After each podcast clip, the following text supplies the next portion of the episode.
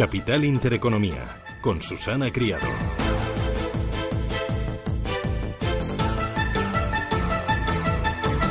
Pablo García es eh, director de mercados de Carras Alfa Value. Pablo, ¿qué tal? Muy buenos días. Hola, buenos días, Susana. Eh, el mercado. Eh, ¿Estás preocupado? ¿Crees que vamos a perder los 10.000 puntos? ¿Es Cataluña? ¿Es el euro? ¿Qué le pasa a la bolsa? Bueno, estoy perplejo. La verdad es que, fíjate, Susana, que, y de hecho publicaba un artículo en mi blog de expansión insistiendo en la oportunidad que podemos tener a los mercados, que es cuando hay ese hastío, esa duda.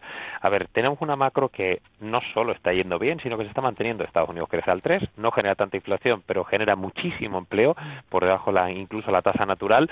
Portugal al 2,9, España al 3,1, Alemania quitando las elecciones eh, con un crecimiento sólido, Francia haciendo reformas y no están causando aquí tanto, tanto revuelo. Mm, bueno, pues no, no vemos demasiados problemas por la macro. La micro, después de ocho años, ha cumplido las expectativas por fin en un primer semestre, crecimientos a doble dígito y quitando algunos sectores, la verdad es que el sector bancario, Telecom, han dado unos resultados muy interesantes. Y el respaldo de los bancos centrales, no podemos ponerle pegas al discurso o al mantenimiento del discurso del señor Draghi, con un mercado a menos de 15 veces beneficios, el más bajo, el PER más bajo debido a esas estimaciones forward de, de beneficio de los últimos cinco años, con un yield del 3,6, que alguien me explique por qué los inversores están comprando de una forma desaforada bono alemán a 0,29%. No lo entendemos. El, el euro en máximo, el, el, el boom también buscando unas rentabilidades mínimas y el oro en, en cifras máximas, hay, hay una especie de, de extraño, eh, de extraña inestabilidad y que eh, nuestra conclusión es que tomamos posiciones, el binomio rentabilidad-riesgo, que siempre existe, pero creemos que se impone a favor de, de, de tomar posiciones de aquí a final de año. Del equity español y del equity europeo. En el caso, en el caso de Cataluña, pues obviamente es un factor más político, pero a nivel internacional, y yo que, estoy en el extranjero, eh, sí es verdad que han empezado algunos inversores a preguntar, pero más por un, eh, por un interés de qué está pasando en Cataluña, pero nadie le está dando una, una repercusión económica porque lo estamos viendo en, en los mercados. Aún así, lo de Cataluña estaría dañando más a CaixaBank, a Sabadell y en general lo de Draghi estaría dañando más a todo el sector bancario.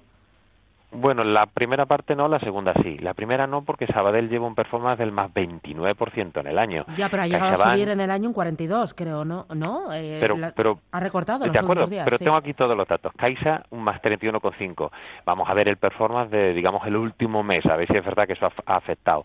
Eh, pues eh, BNP cae un 9% y, y Sabadell cae un 10,5. Es decir, no vemos mucha diferencia. Pero es que incluso eh, Commerzbank ha caído un 13,4% a un mes vista. Quiero decir y explicar o demostrar que es un fenómeno generalizado del sector bancario, o Mediobanca cae un 8, o Royal Bank of Scotland cae un 9. Es decir, los bancos españoles no están cayendo más que el resto de los europeos. Por lo tanto, el argumento torticero que utilizan algunos. Eh, analistas intentando crear un miedo no existe porque no, no han caído más que el resto y, insisto, son los que lideran el performance anual del sector bancario europeo, por lo tanto no. El euro sí, claro que sí, es el único factor, esas posibles revisiones a la baja debido a la apreciación del euro que puede mitigar un poco el efecto, pero eh, de todos los argumentos que hemos dado al principio y teniendo en cuenta, por supuesto, el factor negativo de la apreciación del euro no es suficiente, no es suficiente. Y de hecho eh, insistíamos desde 1.06 que el euro podría apreciarse eh, porque esa Trump inflation no llegaría eh, porque no íbamos a no, no íbamos a tener eh, a priori movimientos por parte del, del, Banco Central Europeo y sin embargo el mercado pues ha tirado por otro vericueto. Insisto, la conclusión es como hay cosas que no cuadran y en eso consiste el trabajo de los analistas, eh, tomamos posiciones y hemos incrementado la ciclicidad en nuestra cartera, que llevamos ya un 13,2% eh, en mercado europeo, y creo que tenemos un, un, momento interesante, como pasó el año pasado, a finales de año, que parecía que no, y de repente tuvimos ese pequeño, bueno, no tan pequeño, rally en diciembre de 2016, y las explicaciones a posteriori pues son muy sencillas. El mercado estaba barato, a 15 veces beneficio y con este entorno micro, macro y respaldo de los bancos centrales, a pesar del euro, nosotros somos tomadores de, de renta variable europea. Uh -huh. eh, ¿Y esa apreciación del euro no va a hacer que los beneficios en el segundo semestre de las empresas cotizadas europeas, principalmente las exportadoras, sean menores de lo previsto? ¿Y eso el mercado nos estaría anticipando a día de hoy? Eh, correcto, pero sí. eh, aquí lo que tenemos que medir es cuánto es ese impacto y cuánto ha cotizado el mercado. El mercado venía de subir casi un 11% y estamos subiendo un cuatro y pico.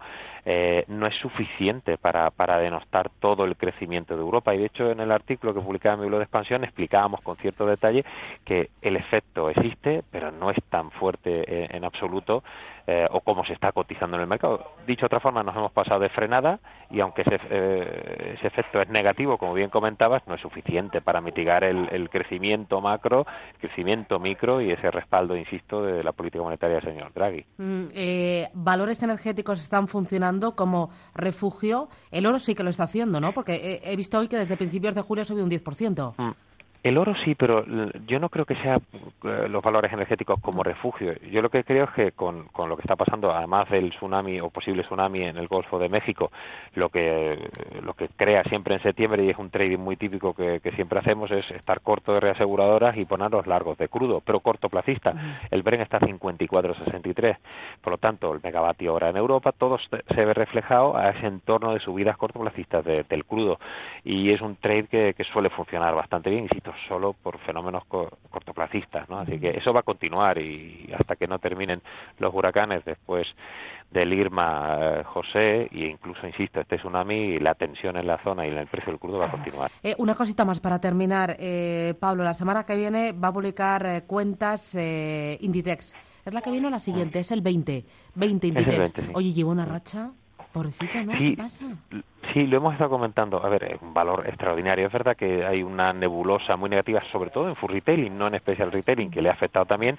Y se comenta que después de las fuertes publicaciones de los últimos trimestres, la compañía pues ha intentado acalmar o enfriar las expectativas de beneficios para este trimestre fiscal. Y entonces algunos brokers internacionales con los que he hablado, pues han revisado ligeramente a la baja. Desde nuestro punto de vista, no es que los resultados vayan a ser malos, sino que la compañía quiere seguir teniendo, o como yo siempre digo, el mercado cotiza si los resultados son mejores o peores, no si son buenos o malos. Los resultados van a ser buenos. La cosa es que sean un poco mejores y que esas expectativas no sean tan potentes. Fíjate, de todas formas, como conclusión, el precio medio de los analistas que han ido revisando las estimaciones ligeramente a la baja para estar en línea con las estimaciones de Inditex tienen precios objetivos en torno a 40 euros por acción, con lo cual todavía daría un fuerte potencial tenemos a SAP, tenemos a Siemens, tenemos a Inditex, tenemos a Isilor, grandes compañías con mucha visibilidad que han caído por su peso en mercado. Yo creo que es momento para echarles un vistazo. Muy bien, Pablo García, gracias, buen día. Un placer. Adiós, adiós.